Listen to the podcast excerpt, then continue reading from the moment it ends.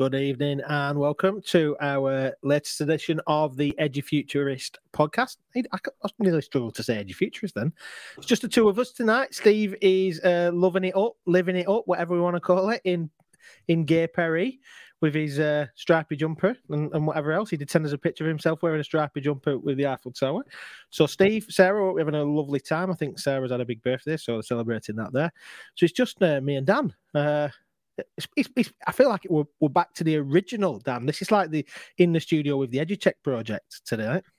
Oh yeah, it's a long time ago. That it is a long time ago. They're still on the podcast channel, aren't they? If you scroll right to the bottom.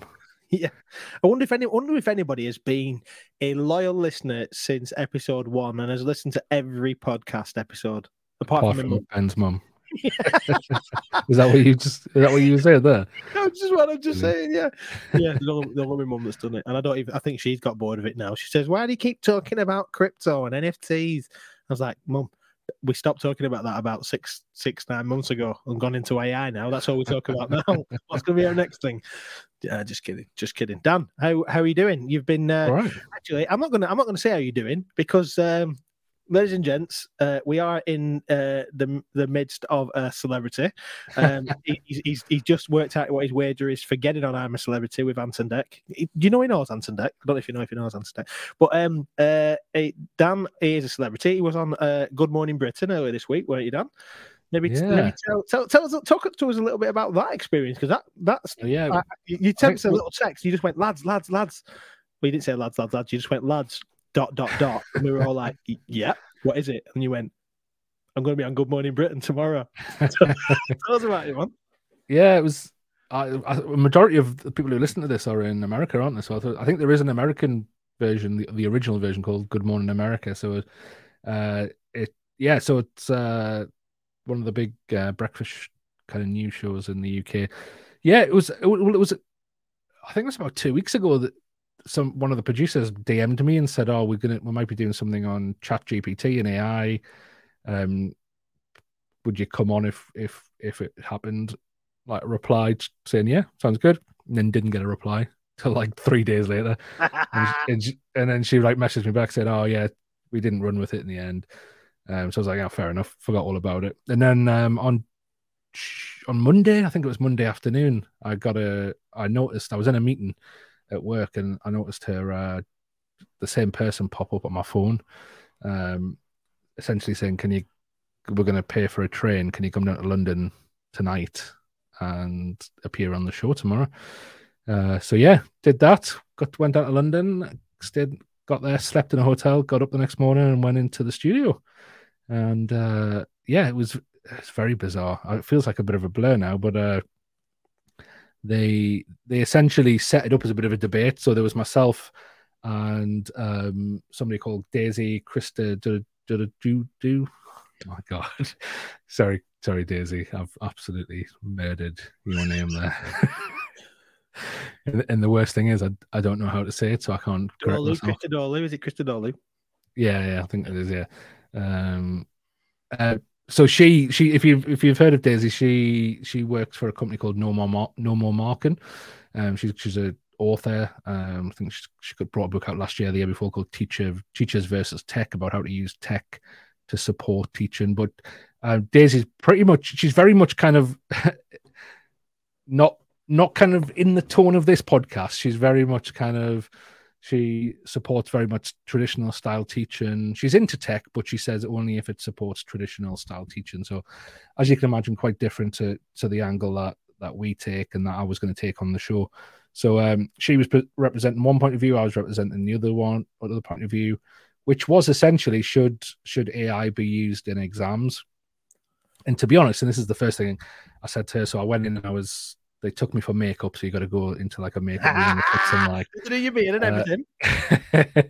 well, they've got to like this, this forehead on TV would just be like would just take people's eyes out the the, the reflection of it. So we got to, yeah, to put both, a... so um was in there. Then then when I came out, Daisy just arrived. I think I'd got there a bit earlier than her, and we were chatting and and and I said, you know what? I think I think on this issue we're probably about ninety nine percent agree on on all of this really. Um, apart from, I think Daisy's react Daisy's instinct on this is that um, because because of AI, there shouldn't be any more coursework, so students take and work home, and um, because AI would be to help do it for them essentially, um, or open exams. Um, but so she, her reaction is more um, closed book uh, exams, more of it essentially. And I suppose my argument was, and which will be no surprise, is that actually maybe we should look at the exam system and, and update it and be more creative with it and and why don't if if if students in the workplace are going to have to use AI in their jobs, which they will have to, why don't we get them to use it within exams and be a bit more creative about how we assess them? So it's not just rote learning that the uh, information that they regurgitate in an exam, but um, how are they working on working on something with the AI? And I suppose it goes back to what uh, our guest last week said about maybe it's time we started assessing what students have learned and how they've applied it rather than just assessing what we've taught. Um, so fit, fit fitting really nicely. It was yeah, it was interesting. It was obviously it was a it's a prime national television program, so there was celebrities hanging about. Um, got uh, Matt Hancock, who was the former health secretary during the pandemic, who kind of got sacked in disgrace. He was on just before us and it was very tense backstage because he was he was getting torn to shreds by the presenters essentially. And then, and then when I came when I came out of the studio back into the green room, uh, guess he was just sat there in a chair. It was Matthew Kelly. I saw that. Yeah, our our our US um, uh, audience are very very unlikely to know in it, but I hope I hope as you went on, I hope you came out. and You said tonight, Matthew, I'm going to be. I hope you did. yeah, well, yeah, he used to be like back in the uh, probably back in the nineties. Now he was like a prime time TV presenter, presented yep. big shows on Saturday night TV in, in the UK. Um, and I walked back into the green room, and he'd he'd just been watching us on the TV because it was a big TV there. And he he like as soon as I walked in, he was like, "Oh, great job!" And then he put his hand out to say, and he put his he put his hand out and said, "Hi, I'm Matthew." And I said, "I know who you are." Like, I said, "I grew up with you on TV." he was like, "Yeah." He was like, "Yeah, I get that a lot." And then we, it was really good actually because I got a selfie with him, obviously, and um, and then I, I asked if he was on Twitter because I was like, "I'll tag you in, tag you in it on Twitter," and uh, he, he then we had a big discussion because he's not on social media. He doesn't understand social media, so we had a big discussion around that. That was good. Really lovely bloke, lovely bloke, charming, witty, big character. Um, yeah, it was yeah, it was a, it was an amazing experience. And now a few days later, it just feels like a bit of a blur, to be honest. Um, no, well, he can't say that because now on on the on Dan's website it says uh, appeared on as as as appeared on Good Morning Britain ITV. So so Dan's um uh, yeah, is a, a celebrity now, mate. And I'm, I'm really grateful that you would give us the time of day, Dan, to uh, spend time. No, it was good. I, think it's good. Like so the stuff that we talk about on a weekly basis on this podcast is it's good to break it open and get it out to to non-teachers and to to a national audience as well, which is it's great for the Edufuturist message. I think.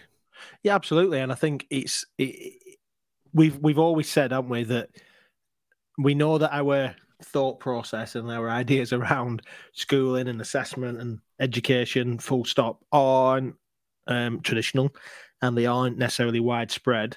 But um, we think if if enough people hear it and we get it in the right spaces, then I think there'll be a lot of people that would agree with changing up the system and doing things differently. And in the UK, just this last week, we've all seen uh, some massive challenges that is in are in the education sector in terms of um, and by the way, I'm a massive proponent. I, am going to be political here. No, no, no qualms about it. No apologies for it.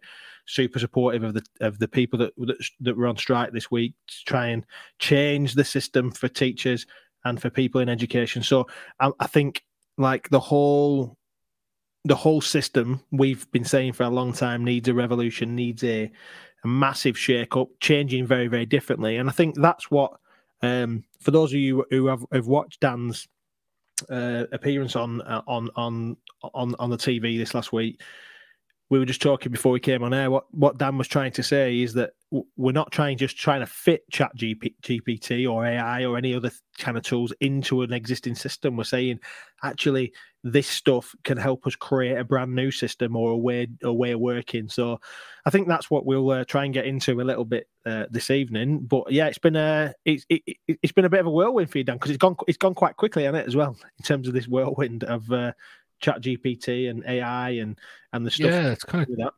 Took off, hasn't it? I think a lot of people have just have realised, and I, I, think it took a lot of people um, by surprise when this was released. But soon as as soon as you start pointing out the implications for education, um, it's uh, I think it makes a lot of people think, "Oh my goodness, like this has got to change. It's got to change." Um, it's it's anything to do with kind of any job that's built around information, I suppose education is is is going to be disrupted massively. And, and I know we talk about how education seems to be one of the only industries that has avoided disruption. Yeah. Um, it just seems to have. I mean, I know we've we've got ed tech and we we, but actually, ed tech for the large part, just for ninety nine percent of cases, it just goes to support the traditional style of yep. how we do things. It hasn't disrupted. It's just it's just kind of been an add-on. But I think I think that time is coming really where education will be disrupted and we'll have to rethink how we do it. Otherwise, otherwise we're going to get left behind. I think. Yeah, and I think it's interesting that from uh, the terminology that we'd use a lot in this is that edtech has traditionally been box one, hasn't it? It's been about engineering things to make things more efficient in the current system um, primarily, not always. Some of the stuff that's coming out is is not, and we've been quite fortunate to work with some wonderful companies that are are doing things very very differently. But if all we're doing is honing the machine and tweaking the machine and making it more efficient, then we're saying that's not enough. Um, and the the revolutionary nature of things like Chat GPT are um, are, are breaking a mold. They're doing something. They're, they're forcing us to think differently. But interestingly, Dan, and, and, and I'll be interested to hear what your thoughts on this. I feel like I'm interviewing you now. I feel like Richard Madeley. Um, uh, where, where is Judy when you need her? I can't believe that Richard is on the TV without Judy. It's not acceptable. Even though I love Susanna, She's well good. Uh, and by the way, she absolutely nailed Matt Hancock. He he was he had nowhere to go. we, we, won't get into that right now. But if you haven't watched it, go back and watch it. Matt Hancock got absolutely owned by Susanna Reid. But um, th- this idea of we talked about disruption, and we all know that there was a massive disruption. Um, a couple of years ago with the uh, with the pandemic, and we always said this is going to change and disrupt education and it did. Um, and we had to rethink things and do things really differently, or, or, certainly quite differently, not not fully differently. And our good friend um, Bob Harrison talked about this. Let's make sure the genie does not go back into the bottle uh, or to the lamp, whichever one it was, whether you're Christina Aguilera or Aladdin. It's this idea of we, we can't just take it back to how we've always done it. Um, and my worry is that with things like this technology that we're talking about, is it just going to be one of those things that is just a fad, a nice shiny new piece of kit, and then um, we'll just put it back in a box and we'll just say that's for them? I, I don't think it is, but but I suppose where do you sit on that? Yeah, I think the disruption that came with COVID, it, it had a shelf life, didn't it? It wasn't it.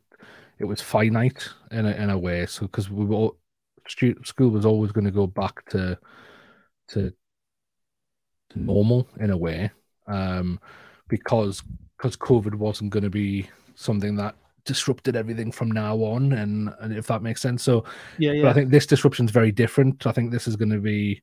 I mean, I mean, I'm using this quote a hell of a lot at the minute, but uh, McKinsey and Company a few years ago said that the next decade will be more disruptive than the last 100 years put together. Um, and I think we're starting to see that reality now with with tools like Chat GPT, and that's that's going to continue. We're going to start having the wow moments that we've had with this regularly now. Um, yeah. I was just reading today about because Chat GPT is based on GPT three, GPT four uh, is already been trained, so it's not like they're still working on it. Uh, it it's and it's got 500 times more data So if you think the chat GPT three, the one that people are using at the minute, has is has got 300 billion words worth of data that it was trained on. Uh, GPT-4 is 500 times more data. It will also have the benefit of what's going on now with GPT-3. So the reason why they released GPT-3 yep. was for it to learn from humans' interaction with it. So the GPT-4 is going to have the that learning of what GPT-3 is doing at the minute also embedded into it. Um, so we're gonna we're gonna see this, and when that comes out, it's going to be another wow moment. I think. I know there's a lot of there's already a lot of folklore and myth, myths around what this is going to be like. And uh, Sam Altman, the, the CEO of uh, OpenAI, has pretty much said you're going to be disappointed because I think people are hyping it up too much. But I still, I still think, from what I've read, that it's going to be another wow moment. Google have, have yet to bring out um, their version, um, which I think will be is going to be impressive. Um, from what I'm reading, it's not going to be as powerful or as um, it's not going to have the the data set that GPT-4 has got, but um, Google are going to have the knack of putting it in a Google way, aren't they? Where it's user friendly, where it's where it, and also they've got a they've got a they've got a reputation to uphold, haven't they? So they're gonna they're gonna make it a, a nice product. So they we're, we're going to have that benefit. Also the plugins um to, of this into other other um, applications and other tools. Um, as well as just what's coming down the line. I, was, I think I just tweeted yesterday about Google's, um, I think they've called it, is it Google uh, Music LM? I think they might have called it, where it's a text to music generator, where you just type in, right, create a song for me that um, has this, has sounds like a bit like a disco song. It's got a trumpet in it. It's got this. It's got that. They're also adding the ability so that on your phone you can whistle or hum the melody that's in your head into it. Yep and it'll take the text, it'll take what the what you've whistled or hummed in, and it'll create an original. So not a, it's not going to search for a song that matches what you've put in. It creates um, an an original um, song based on what you said. So we've got although, that. Although that first option, Dan, of whistling and humming a tune and you know like two words to or three words to would be a really good thing because obviously you do Shazam for checking out what this song is, but I always have a song in my mind and can't remember what it is. So if if we could add that bit in as well, just if anybody's listening. But... Sorry, it's cool though, isn't it? Like I think for for people who write music as well, that's how a lot of mu- songs start from them being out for a walk and they're getting a melody in their head. Yep. Try and remember it when they get back literally all they got to do is hum the melody into their phone and it'll literally create the song for them. It's it's crazy, but there's obviously like I just I think um going back to, to what you were saying, Ben, the if we don't react to it, we're there's already a gulf between between schooling and the world. That that yeah. gulf already exists, and I know there's the the argument, and I know uh, Daisy, who I was on the TV with me makes the argument that Are you on the TV? School... How did you mention it again? that school isn't about isn't just about preparing people for careers. Um, I completely get that. However, for a lot of people, it is, and it's. I think it's. I don't know about you, but it's about creating people who will be successful. I think so in whatever they do. I think that that's kind of my definition of, of education I think it's it's to help people be successful, not necessarily in a career, but if you think most people are going to spend most of their day every day to the an old person with a career, the career bit's pretty important, isn't it? It's quite quite a vital element. And if we're not doing a good job of preparing students for that and, and preparing to be successful, then I think schooling is is is not doing its job. And and I do come across teachers who who kind of advocate for this education as an end in itself. And as and we're both ex philosophy teachers, we get that. We get the whole idea of education as an end in itself, and yep. we probably understand and to a certain extent sympathize with those values.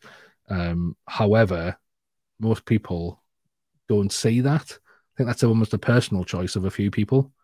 Um, most people want an education so they can go on and apply it and and and see success in their lives through a career, through through a relationship, whatever it is. So I think um I think it ha- we have to prepare people for this. We have to prepare people for what they're going to be working with, what they're already working with. Let's be honest. I was with my, uh, I've got a brother who's 13, and I was showing him. I got him to, I got him to pull up his French homework off it off the app on his phone, his homework app, and we stuck it into Chat GPT, and it, and it did it for him. Um, now, some of you might say, "Well, you've just taught him how to cheat." Well, this tool exists. And, and, ultimately, that we get into that argument then about what is really cheating, because because reality is if if the completion of that homework is to do what, it surely is to do. Ultimately, I know I've been that I've been that teacher who has set homework because it's my day on the homework timetable and I found something to give somebody. Now, I'm not saying that this French teacher did that, or obviously most of the teachers listen to this obviously don't do that. They only set things that are, uh, are, are, are genuinely necessary.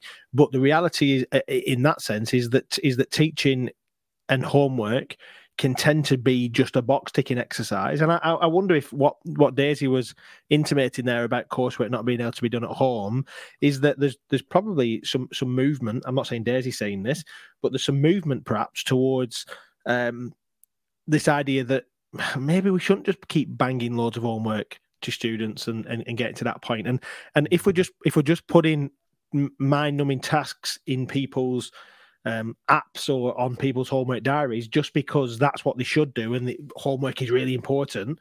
Um, maybe we need to do that ditch that homework that Matt Miller and, uh, and, and Casey Bill were talking about all them years ago. And I think my my my, my take on it is, is that I, I don't want my children to be doing work just because or doing homework just because well that's what they're supposed to do and that's what it says um, on the on the policy it needs to be meaningful and if if there's a if there's a tool like ChatGPT, where they can put that in, realistically, that requires us as teachers to rethink our modeling, rethink our our the homework we set. So, for instance, in that French homework, and if you set a piece of French homework that can be answered by an AI machine in seconds, likely, um, then surely your brother should be talking about should be able to justify why it's why it's worded like that. And the conversation should there be more of a and we talked about this a couple of weeks ago didn't we? Like with that um that being able to justify it through oral communication and being explained why you've picked what you've done and why you chose that wording and why you did this that is way more of an important skill than just completing the homework for the homework's sake isn't it? I think so. And i think it's a bit of a false dichotomy if i'm honest like a lot of the debate is, oh, well, we can't set that type of work for homework anymore. I don't think anyone really does, do they? Like when I, I, I know I'm out of secondary education now, and I have been for over a year, but I don't know anyone who's just said, oh, for your homework, write an essay. Like nobody really does that anyway. It's it might be like learn something that you bring to the next lesson, like that kind of flipped learning type thing. But um, it's I don't know anyone who wasn't doing any homework that then wasn't had to be demonstrated within the next lesson. I think I think most teachers do that anyway. And to be honest, I think that argument, like I post quite a bit on Twitter about this and and and interact with quite a few people, and I must I must say it's probably one percent that actually bring who are worried about this technology in terms of plagiarism, and it's not that many people because that's not how that's not how learning works anyway. It's not just. I think probably. I think in university it does. From my experience at university, um, where at the end of each module we had to write an essay and then hand it in and it got marked. I think that type of system, which which isn't the most dynamic system at all, um, that's in danger, and they're going to have to really, really rethink what they do because that. It, but I don't think a place like a secondary school or a high school works like that necessarily. It's just not good teaching as no. for a start. No, and it's that stuff that we've talked about for years and years and years. And I know when we worked together, Dan, we talked about this idea of we have to like almost um, kid the exam. So you've got it like ace in an exam and teaching to the test, and this idea of okay, so we used to teach religious studies together, and like, okay, we had an eight mark question, and that eight mark question needed four points, and you need to make sure that you included a quote as one of them, and you've got to refer to a different point of view, and you create a framework, a rubric for answering that question, and then somehow um, the ch- the young people would would remember that. Um, mm. And we mm. had little acronyms. I don't even remember what they are now, but we had little acronyms for the six markers and for the four markers, and so that we, would make sure that they got everything in they needed to pass that exam. Well, it, it makes me sick really thinking about that. I know that was a system we had to follow, and it's a system that many of our teaching staff still have to follow because the requirement is those high stakes exams.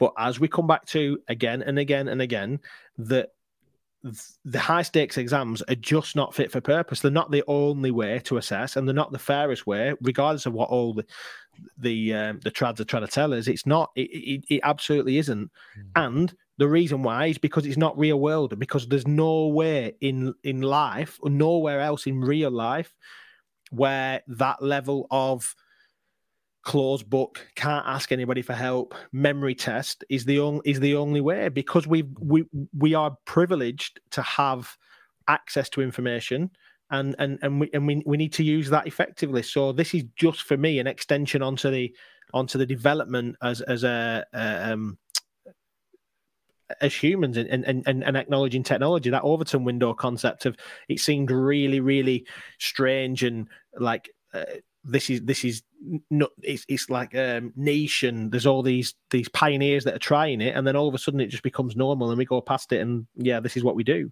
Uh, yeah. It, this yeah. I, I think to be honest I, the more and more I delve into this the more I think we've we've made exactly the same arguments before. Like things uh, like I'm as you were talking there I was thinking about kind of the it has to be a mix of types of assessment doesn't it? And yeah and just having all the same going into the exam hall, writing in a paper for three hours, uh, like for every single. And I know it's not like that for every single one because there is still coursework and. and well, maybe and, not. yeah. and, and uh, depending on the subject, there might be practicals, like if you're doing sport or, or um, like uh, performing art or something like that. But I think I think it just has to. We've talked in the past about what about? I think it was when it was probably a couple of years ago now when we had like the the guys who do e assessment on. Yeah, the two guys who one of them I think one of them was stood in his kitchen. I've got that memory for some Alpha, reason. Alpha, Alpha Plus, yeah, it was the guys. Yeah. yeah, yeah, yeah. And we I think we were talking to them about actually what about one of the main skills you're going to have to do in the workplace is nobody really gets things done on their own. You, you collaborate on projects, you collaborate on getting things done. So where's the exams that measure the the the the ability to collaborate and and and work on something. Where, where's that assessment? Where's that exam? And i think it's the same argument now but i, I would say we we need to measure how students collaborate with the technology as well. So because you can't just go if i mean you know you use chat gpt and you can't you could you couldn't just go in and go right write this for me and i'll hand it in. Because it you're not you're not going to get the marks you need. But if you were able to go back and forth with it and show demonstrate that you can you can elicit the results out of this that you need to in order to be successful at a certain project or whatever, and you've got the questioning skills, you've got the dialogue skills, you've got the critical thinking skills to then apply it and then apply it. I think you could easily build an assessment process around that where AI is part of the process. Yep. And um, and the student is still succeeding in demonstrating skills. And I think there's the other side of it there. In fact, this is the when I went on to I tell you I was on TV? When I went on to TV, I, uh, I had this argument in my head. It was only the one thing I had in my head that I wanted to try and get out, and I, I don't think I did in the end. But um, I think because it was the whole idea of um, AI in a, within a, within exams, and I, and there was there's that side of it of students using AI, but also what about what if the assessment was AI driven. So you were it, was able to ask you a question, you answered it, and then based on your answer, it took you down another route. Yes, and it took you down another yes. route, and and the exam was completely personalized to you, um, because who like let's say me and you both both work for the same company, Ben, and we're both tasked with the same thing. We're probably not going to take the same route. We might both absolutely smash the task and do really well at it, but I might go off on a tangent and it might I might go do something else, research something else. Do you might go and do like we go on completely different paths, but we'll still get to a successful result. Whereas a static exam can't facilitate that type of thought process, that type of working, whereas AI can might be to go on that journey with the student and still get it to still get the student to cross a, a line of success, if that makes sense. Yeah, I agree. I, I totally agree, and I think um, it, it ties into as well this idea. So actually, what we're saying there is using AI for it for we, we think that students should be able to use it as long as it's part of a broader um, assessment piece it's not the only way to be assessed and we actually think that that justification that that that measuring of collaboration stuff sits in there and and, and you're also saying actually ai can help us create those personalized pathways that we've been talking about and banging on about in terms of personalized problem based learning and all that kind of stuff that is bespoke for the, based on the answers that you've been given. That's bang on. Actually, um, oh by the way, just before I uh, before we before we move on, I'm just going to share that Dan. You talked about that um, that episode. I found it on. It's not actually on YouTube anymore, but it's there on uh, on Facebook. Oh. look, look at that! Look at that! Look how look how thin I look. oh my goodness! Look. Dan, look at all your hair. I had hair. Um, I know it's it's after 2020 as well, so it was in 2020, so it's almost. I knew there was a guy in a, in a kitchen stood next to an Aga. Like that, yeah, that's the one image I've taken from that from that interview. so for those of people who are just listening, check it out on YouTube. But um, there's that that episode with with, uh, with John and uh, Gavin from Alpha Plus. But I think that that point you've just made there about uh, using AI for um, personalized exams and personalized assessment is is is, is gold. I think it's also interesting to, to, to think about this that those people who are opposed to using AI for students or banning it for students, um, and and um, uh, not and that's not just Daisy. That's there's lots of people that are talking about it. There's people that have written um, uh, applications and and created um, what they called them uh, where you get people to sign online what they call petitions to try oh, and yeah, try yeah. and get try and get the government to ban it in in this and that and the other. Like there's pe- there's lots of people doing that. But interestingly, um, some of the people are suggesting that it should be allowed for teachers, but not allowed for students. So people marking it, yes, let's have it, or people creating lessons do it, but students shouldn't. And I think to myself, hold on a minute, there's a there's a there's a massive flow in logic right there, and there's a massive inequality to suggest that t- it's okay for teachers to use, it's okay for adults to use, it's okay to, for people as professionals to use, but not the children. Um, let's leave the children to do the real learning. I just think, hold on a minute, I know. It, it, just that's just a dick move. And all these these companies scrambling to get AI plagiarism checking software. Absolutely, like, get out. Like seriously, we don't need it. We don't need it. You're trying to keep us in the box. You're trying to keep it in the box. Like we need to move out. We need to get away from that type of system. And the failing as well. I think I, I think I mentioned this the other day about the. I'll not say where, but I mentioned it, uh, and uh, I was so funny because I was on the train and I, and I noticed somebody tweet about this. Uh, I think it's GPT zero, it's called GPT zero X or something like that. this new plagiarism checker. No man. And I was like, I was like, I, I, I, I just knew, I knew it wasn't going to work. As soon as I saw it pop up, I was like, it can't work. It can't. I've been playing with this intensively. Um, so I got to, I was go, I was on my way to a hotel, got the hotel, and uh, opened it up, went on to Chat GPT, got it to create some content for me, and I was fairly like in depth with it because um, I thought I want to give this a run for its money. See, because if I was a clever student, I wouldn't just be going write this essay for me. I'd be saying, "Here's an essay I've written before. Copy my style, make spelling mistakes, make grammar mistakes, write it at, at my age level." I'd be being clever with it. Yep. So I did something very similar. Did that uh, on a certain topic. Um, copied and pasted it in, and it said, "This is likely written by a human," and it wasn't. I thought Schooled yeah. the system. You schooled the system. you system. can't. You can't like. I just and even um, I, I, saw a quote from again from Sam Altman, who the CEO of OpenAI, who's who said recently that um, in fact I might have the quote here. Uh, where was it? It was the quote was provided by Matt Miller, who was actually on the, in the studio, wasn't he, back in the day? Yeah, he was.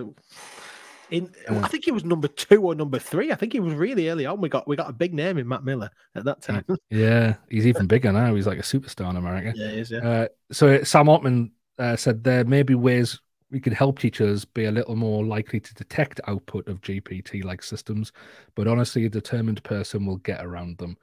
Um, and I, I think I, dem- I, I tweeted about it. I showed it on. So I think it's true. Um, but there is um there is something that's just come out. I think the OpenAI have just created that almost like their own plagiarism checker, or their way to it's a tool that then says this was created by OpenAI. I haven't had a chance to have a go at it yet, but they're obviously kind of throwing a bone at at those concerns, and I'd be interested to see if it actually is completely foolproof, considering yeah. Sam Altman said himself said that it probably wouldn't be. I think I think there's a the, again there's a, there's a philosophical flaw that sits in here, which is like what is cheating, and what is what is plagiarism? Because let's let's let's call a spade a spade. Like none of us have got an original idea. None of us, none of us have come up with something. It's just us. Like we may, we may well be respinning something that already exists, or we might be respinning something to an audience that we've never seen before. We were just talking off air that we've uh, we've both used um, a quote this week different quotes and, and like we we haven't we haven't always referenced exactly who said it. Most of the time we, we forget who says it because I'm, I'm I'm ridiculous. I hear loads of people and I talk to loads of people and I read lots of stuff and I think I'm not actually can't actually remember where I got that from.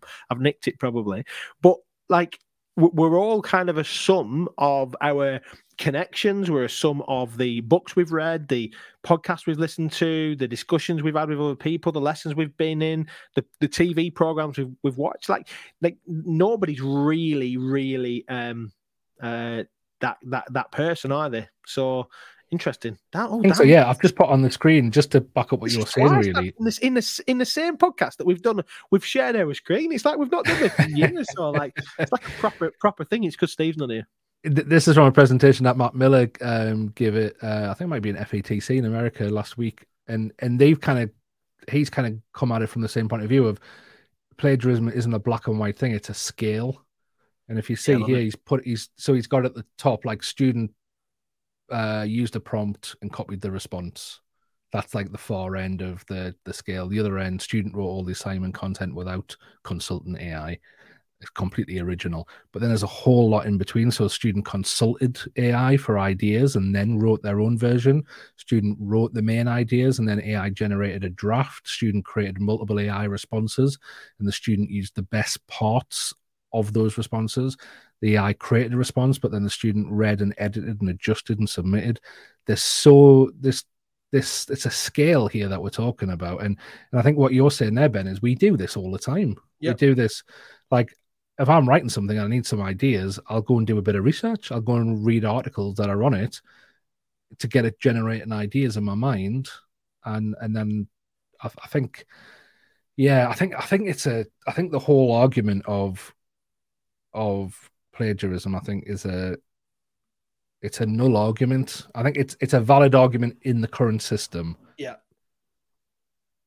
And if we want to, if we if we if education system decides it is a valid argument because we're keeping the current system, then I think we we've just missed well a massive massive um, opportunity to update the system which which I don't think we'll get away with because the technology will just carry on improving and carry on improving until, like we've talked about in the past, the the alternatives will be here. So yeah. Sora School, Synthesis School, where they're teaching yeah, students how to use AI, they're teaching students how to problem solve, and who, if you're a parent, you've got a choice whether to send your your kid to a to an albeit an online school, but they're they're learning real um, modern day skills, how to use AI, how to problem solve, or you send them to a school that is burying its head in the sand. I know, I know what I would choose.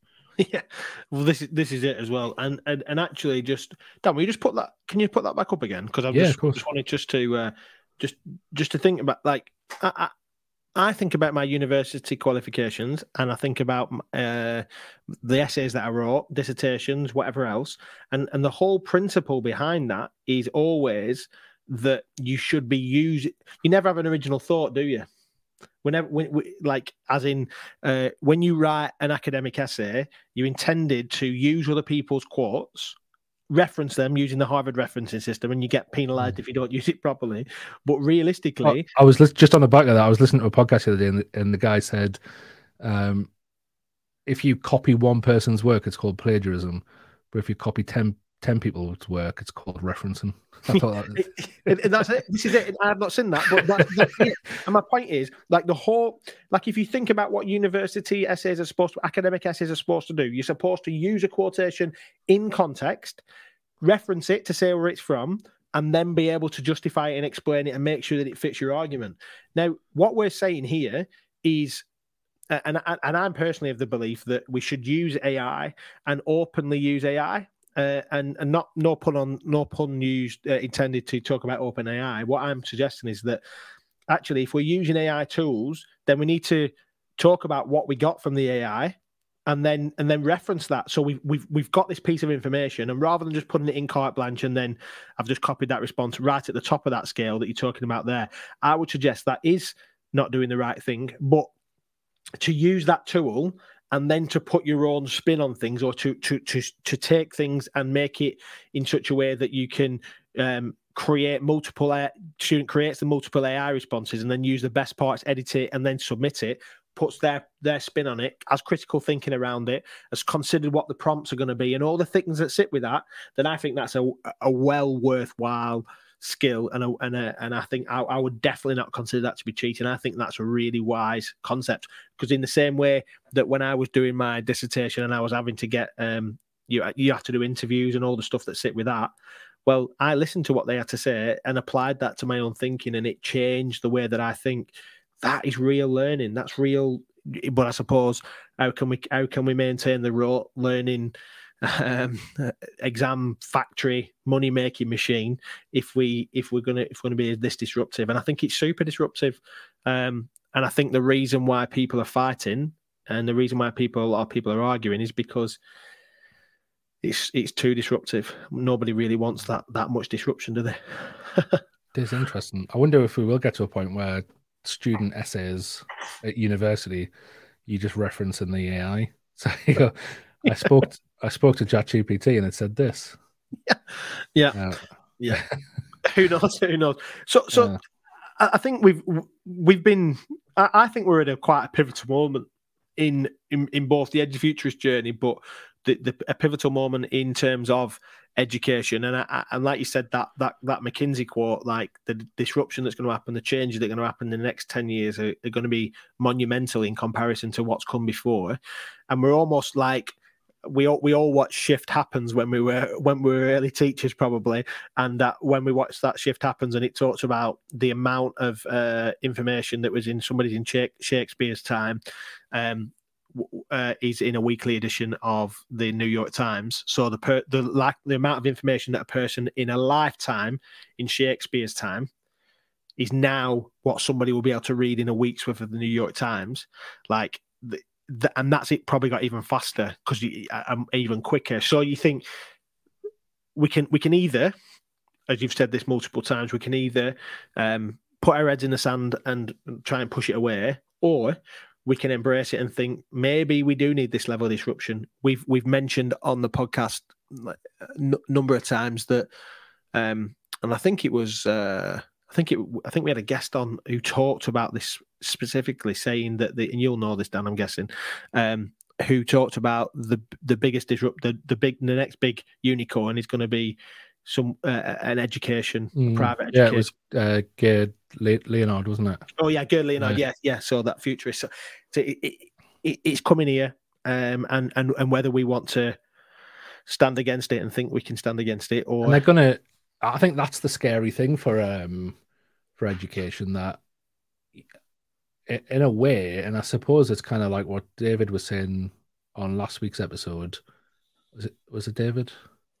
Yeah, yeah, David T. M. Yeah, David, yeah, yeah, yeah, it was when he because I was at one point I was trying to make the argument that the education system needs to get on board, and he his argument was actually um it, it never will it never will. It's gonna it's gonna have to it's gonna have to kind of die out.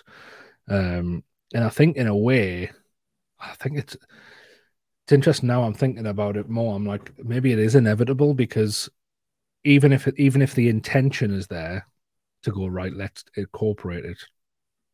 It's too big of a beast to to to have the agility to move fast. Whereas the, what we're seeing coming down the line in terms of the these innovative online schools can it because they're private companies can adapt, can be agile uh, in a matter of days and months, whereas the education system needs needs years, needs decades.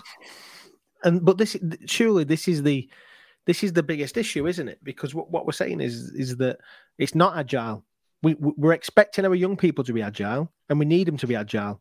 And and, and absolutely, the world is moving at a pace that um, it needs to be. But uh, I'll say the same same old story. Education is not agile. Like the system is not agile. It's not. In fact, systems full stop don't tend to be agile unless they're built in an agile way. We're talking about like technology stacks needing to be agile and needing to, if you whatever you build your, your technology on needs to be able to be adapted, or else you're gonna have to unpull pull down all the structure and then rebuild it again. It's the same principle with with education. I think I think like the the the, level of um, system that needs to do something extremely different. Um, we're talking about extremes here, and this is not just being that guy at the front of a of a um, of a conference with his fist in the air having too much Red Bull, like saying this absolutely needs to happen. And I, I worry that perhaps it's too late for my own kids because my kids are well embedded in the system at 12 and 8. I think yours are less embedded, but it's coming to it. Is, is it going to move fast enough for your kids, Dan? Yeah. Maybe, maybe not. So then, so then, but that doesn't mean we should stop. But I think look at look at how look at the wonderful people who have gone before us, Ken Robinsons and mm. Jim Knights and Bob Harrisons and and and and the, and the others that the Mick Waters and and all them people that have been like, we need to do something different. We need to do something different. At some point, some point, somebody's going to go, yeah, these are right. But you're yeah. right. You're saying that it's not like David it is interesting because when I was with Daisy the other day, we were chatting, and um, by the way, she's even though ITV had split us, like kind of pit us against each other. Uh, she's she's like she's she's really lovely. She's like uh, like like really nice to talk to, and um, uh, just a re- really she came across as a really lovely person um, who I enjoyed chatting to. Actually, it was she, when we were waiting to go on, and and I, I kind of put that to her because I was like, I, I kind of took it as an opportunity to go right. Here's my ideas, or here's here's the ideas that we're exploring about about the future of work and exams and and I kind of put a few things to her and I was like, I'd love to know your your justification for trying to keep this system in that traditional model when this is happening, this is happening, and we were having a really good conversation around it. And I think one of the one of the things she said was is that she thinks it's well, it, it's it's not school's place to do that; it's the workplace's place to do that. Like if you're going to go into a workplace and you need to work in a specific way, well, then it's up to the workplace to train you to do that. And her argument was her argument was we can all remember those first few weeks of work where we didn't have a clue what to do. But she was like, you, you learned it, you got on with it, you learned from the people around you, you did the training, and after a while, you you became good at it, and you got a promotion, you got you you became an expert at it. Um, and she said her argument was that's what people have, that's what people do, that's how it's how it's been done. Um, so it's interesting that kind of argument of well, that's not the place of school. I, I don't agree at all. Um, because no. why, why, why, why, not prepare for them and just dump them in a deep ocean and see if they can swim? Why not actually and, train and, them to swim? And, and ultimately, the, the the gap's too big. So we're not talking about just learning how to use a spreadsheet. We're talking about a whole different way of working um, now because of the use of technology. It's not it, that's not a, a relevant um, or, or, a relatable argument. Yeah, yeah it isn't yeah, and I think if if the system isn't prepared, because my in fact, it's coming to me as I'm talking now. My response to her, I think, was something around, well, well, well, then then school's not relevant. Because why why would you want to sit in in hours worth of lessons from being 11 year old to 18 year old if it doesn't have any real world relevance and it's just learning for the sake of learning and then when it's actually when you leave school like you learn the skills that are relevant to what you want to do Interesting. Um, and, and I think that's probably the, that is the position we're in right now, isn't it? Yeah. And that's why um, a third of students last year didn't pass. A third didn't pass their GCSE maths and English. Yeah. It's why students post COVID are just aren't going back to school. The amount of students who who are off the radar and the system doesn't know where they are, the massive safeguarding concern that is, because students have been away from school and thought, I don't want to go back to that. It's not relevant. It's not relevant. Um, it, yeah, it's um, it's uh, I think we have to do better, don't we? And it, the I was listening to an interview the other day. It was with the guy who brought in GCSEs. I forget his name now. He's an old guy, old fella. Um, but he he brought Oh, he yeah, I forgot. yeah he uh, he helped bring in GCSEs, and now he advocates for getting rid of them because his his whole point is well, I brought I helped bring them in because they were the they were kind of the the end point. Uh, but now that education goes on to 18 in the UK, he's like, there's no relevance. Keith Josephs. It is. Right. That's what it says. He he uh, introduced them. Or Kenneth, no, Kenneth Baker. You mean? That's Kenneth him. Baker. Yeah, Kenneth yeah, He was the that's him, education yeah. secretary at the time. Yeah, yeah, yeah, yeah, yeah, yeah. Right. Yeah. It's yeah. Interesting. It, it it is interesting, and I wonder. I do. I do wonder, like, um, if we've seen. Well, in fact, I know some of the stats suggest that homeschooling numbers have gone up dramatically between Mm. 2021 to 2023. Like, I've never heard more people talk about homeschooling than I have in these last few months. I hear Exactly. about like in fact I was saying it to Stefan Powell when he was on. Yeah. Like when a few years ago, if someone said to me homeschooler, I'd I'd either think somebody in America on it.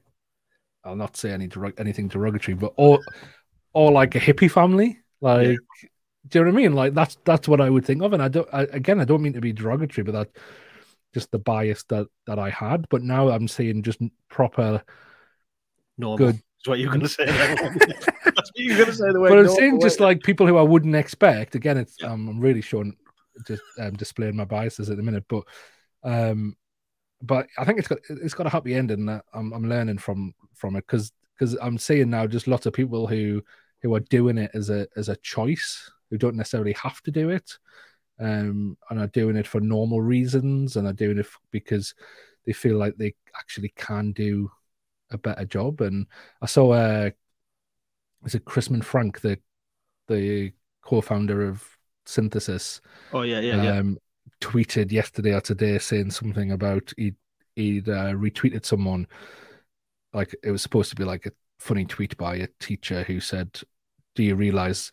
I, I've just realized that when I do my seating plan, I use the good kids as blockers."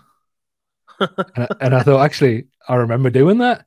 Right, Yeah. I'll put a good kid there because it'll be like a barrier between that kid and that kid. And he'd retweeted it, this tweet, and just said another reason why why homeschooling is a good thing. And I thought, that's, Mm. I don't know if I can argue with that. If you're if you've got a good kid and that's the school's using them as a blocker just to stop two bad kids having a conversation, like, do you want your kid going to that school? And that's No, but- regular practice. Yeah, it We're taught, we're taught how to do a good seating plan by by doing using that methodology. And it's, it's it's madness, isn't it? It's madness. It's, it's that whole idea that well, I have a I have an eight year old, as, as many of you who are listening will will know. I have an eight year old and a twelve year old, but my eight year old um, regularly comes home and says, and I say, "Oh, tell me about your day, what's gone on," and we have them conversations. Um, and I know that on our episode with uh, Andy and Will from the from the Art of Brilliance, I was asking the wrong questions, but like some of the conversations that um, I have with them, and, and regularly Martha comes home and talks about um, uh, that she's been helping the teacher today, and that uh, she's been like she did her she'd finished her work and she was there to help the other children understand it, and she her teacher asked her to explain it, not tell them the answers, but explain it in a way that they would understand. And all I think to myself, and I did say to her once, uh, more than once, like, have, have they paid you half of the salary for that lesson? Because like she, as an eight-year-old, is now, and and yes, we love that. I love the fact that she's developing those skills and da, da, da, but like, what about her learning? What about like, wh- why is she why is she TAing for somebody else, and why is she doing that little bit for other people? If I was just looking at it black and white on that picture, but interestingly, that that idea of um, homeschooling again, from from based on what you're saying there, I, I think I'd kill my kids if I'm honest. Um, if I was homeschooling, I, I, the pandemic was uh, was enough for me, and it takes a special set of parents really. But if you've got the right skills and you've got mm. the right tools, because I think ultimately that's the other thing as well is that if you've got the right online tools, you've got the right in person tools, and you've got. I, I, I that's the thing kids is... go through the crap. It's just there's just the social yeah. element. That's the bit though, isn't it? We know that. The and then just element... using, I think about that, and I think we're just using school for the social element. Is it worth it? Why not I mean, your your girls go go to clubs and they swimming and sport clubs. Yeah, yeah, yeah. True. Could you could they not go to a could uh, like could there be could there be like two hours online? It, it's a, it's something like synthesis school. Like then they go off mm. and do their their to their sports club or whatever. Then they go off and they spend some time in a doing a work experience for an hour a day somewhere and checking out yep. different and different and, and, and then do another skills development. Uh, yeah, like music lesson. Yeah, yeah, yeah, yeah. I think I genuinely think because I used to think it was when you when you'd say homeschooling again, I I had that image about, and I, I think it's getting onto what you were saying about about not being able to cope with it, and I had that image of almost like. Uh, an exam desk sat in the middle of the living room, all the books piled up, yeah, the kid yeah. like kid just not interested and the parent pulling their hair out trying to teach them math when they didn't know math themselves. Yeah. Like that's a and I swore there, that's a bloody horrific scenario. Yeah. Like that's awful. And all that's going to do is traumatize the kid and traumatize the parent and actually yeah. probably damage the relationship. Well, it would damage the relationship, wouldn't it? But but when I hear about things that like what Stefan was saying about how actually for homeschooling for them is just their son takes part in their their lives goes to work with them. They they take them into the forest and they explore things like that. And and I, I noticed there's um I'm, I live just on the the border of Northumberland and there's a up at Hadrian's Wall.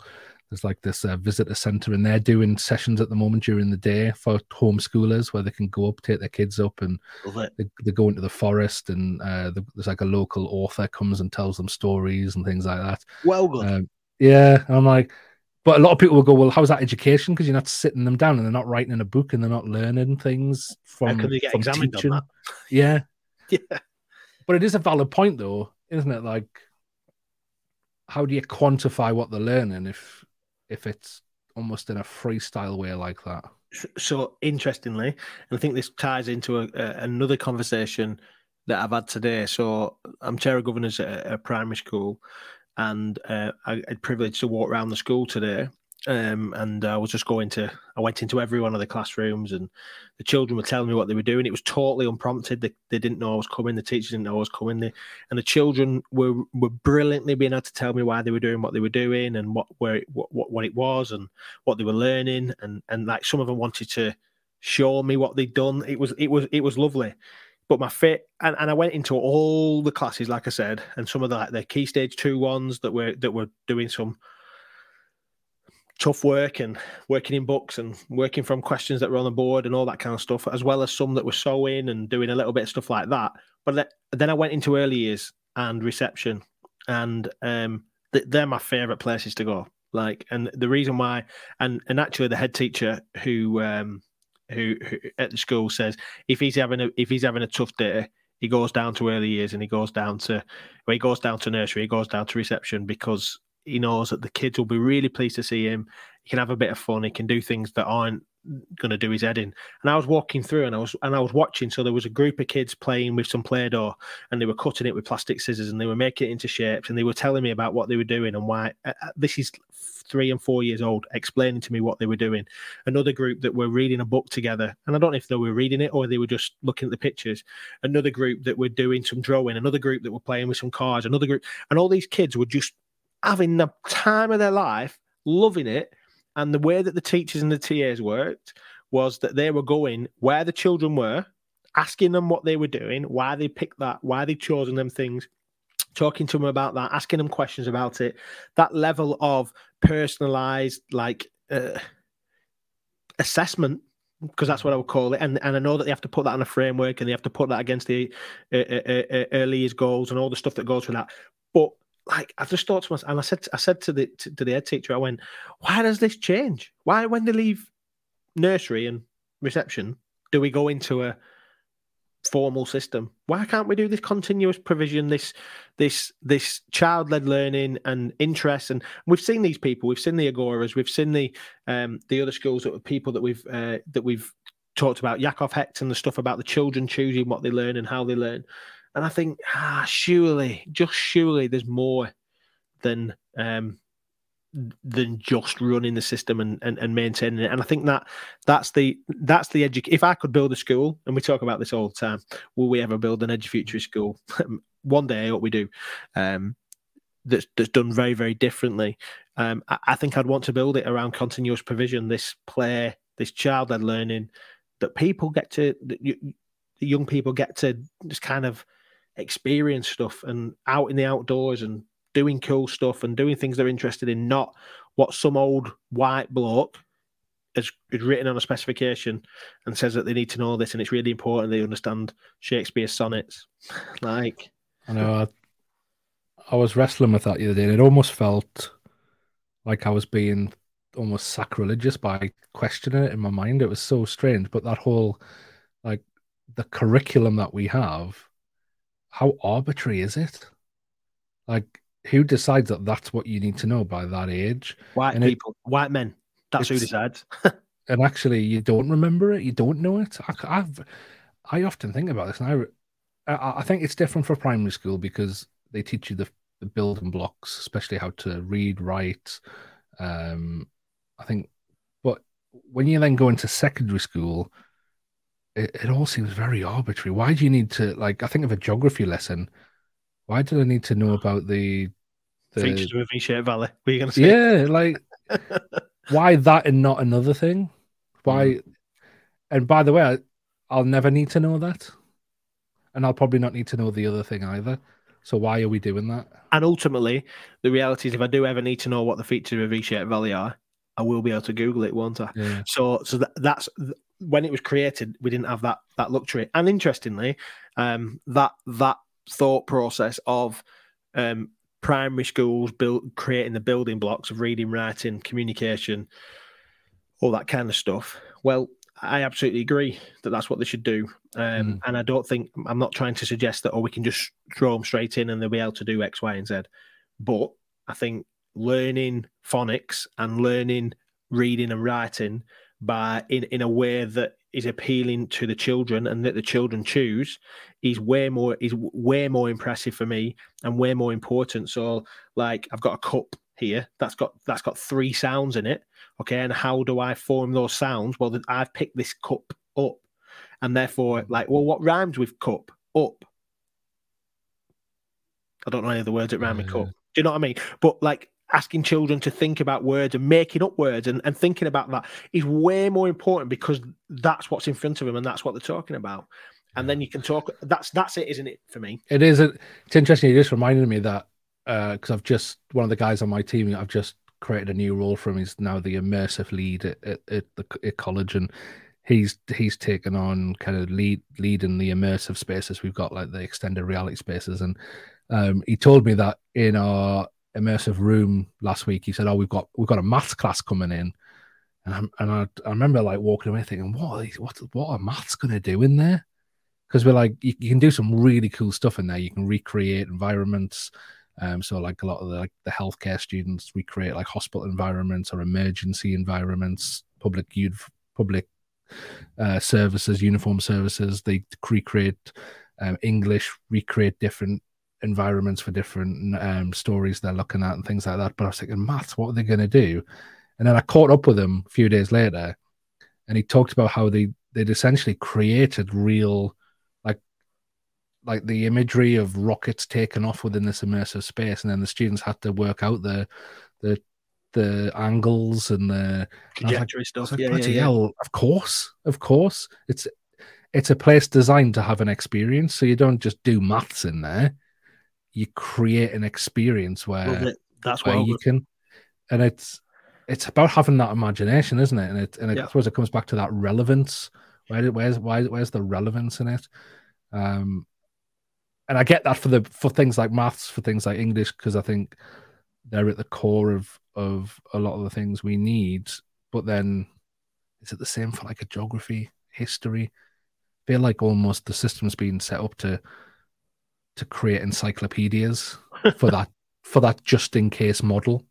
You know, yeah. you yeah. have it like remember back in the old day, and we had uh, we I remember going into school. Not it wasn't encyclopedias, but we had there was one there was one computer in the library at school, and I remember you got forty minutes for your lunch, and you could book it for ten minutes, and there was always like there was it was always just one computer, so that's what four different slots, and so every day there was like a demand for it, and if you got it once a week, you were lucky, and and you know what you did what because the only thing you could do wasn't it was um was insert the Encarta CD in search, and literally all you all we all you do is, and it was amazing. I think this wasn't that long ago. This was like around the year two thousand. Like I was in year seven in 1997, so look, looking very very late nineties into the t- into the two thousands. Highlight was sticking the Encarta CD into this computer and just being able to search for whatever I wanted. It was amazing. You could just go and find information on things. Um, it, it, that was like entertainment. It was it was amazing, and and I think almost it is like that. If you can't, the education system is almost designed to to turn someone into Encarta. Yeah. First of all, it can't happen. Just can't happen. Look at look yep. at it. Nobody remembers 99% of the stuff they learn at school. They just don't. So it's impossible. And secondly, like you just said before, don't need it. Yeah. We've got Encarta on a CD. Well, we've got ChatGPT. We can just ask it a question. It's not needed. So what is needed? I think that's where I, I know I'm sure some people will be listening to this thinking these guys are advocating getting rid of a lot of things, but what are they advocating replacing it with? And I think that's the replacement, isn't it? Where we go, well, what is needed, and it is the things like showing students how to be human, the skills of humanity, of empathy, of of of creativity, of critical thinking, of of what's wrong with showing students and and teaching students and getting students to learn about how to live in this world, how to interact with a computer, but also another human in an in an efficient way. I think there's I think when for so long we haven't used our imaginations, and we're gonna we're gonna have to start using our imaginations. Otherwise, we're gonna fail our children, and ultimately, we're gonna fail society. Hundred percent, and I think that's uh, that's it. That's that's the the bit we are talking about.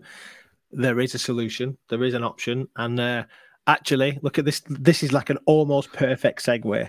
That on the fourth of May, twenty twenty three, in Leeds, in the UK, we are going to be um, having an uprising it's an event where we're bringing together people from all around the world. Literally, we're going to have people from all around the world yeah, in, having a conversation, celebrating people who are, who are really doing this to to prepare children and young people and adults even for for a future that's very very different from from what we see now. We we we're excited to dream and to to plan and to to collaborate really to to pull that together and um we're very very excited um, about that. You can um, we, are releasing stuff all the time. You can still as the time of this episode going out you can still nominate for um, these awards. If you go to um, uh, uprising dot edufuturist.com. So I, I nearly forgot. Up, uprising.edufuturist.com. You can go and nominate for people coming to the awards, people who, who, deserve to win.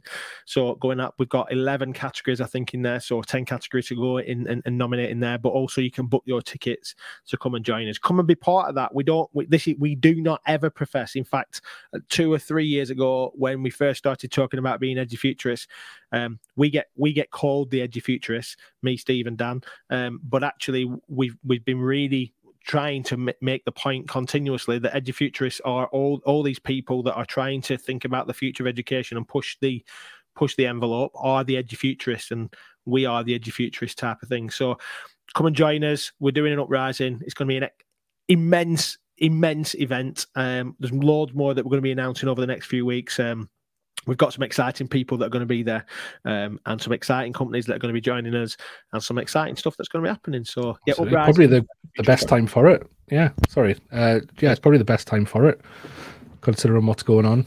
Yeah, I think there's a lot of people who'd never considered other ways of doing things are starting to do that now. Yeah, um, are starting to go. Actually, we need to, we need to learn more. And, and, and we yeah. put this in place well before ChatGPT got launched to the mainstream. No, I'm joking. We, we, we, know we are we we want you to be part of this. So so so go over and, and check out that. And also we are this is episode 206. So there are lots and lots of episodes in the back catalogue. Um, go and have a listen to them. And uh, and most importantly, I'll say most importantly, I don't know if it's most importantly, it's certainly important. All these are important, so let's not have them in priority order. Newsletter.edufuturist.com. You can sign up and get our uh, our content that's coming out um, on a weekly basis.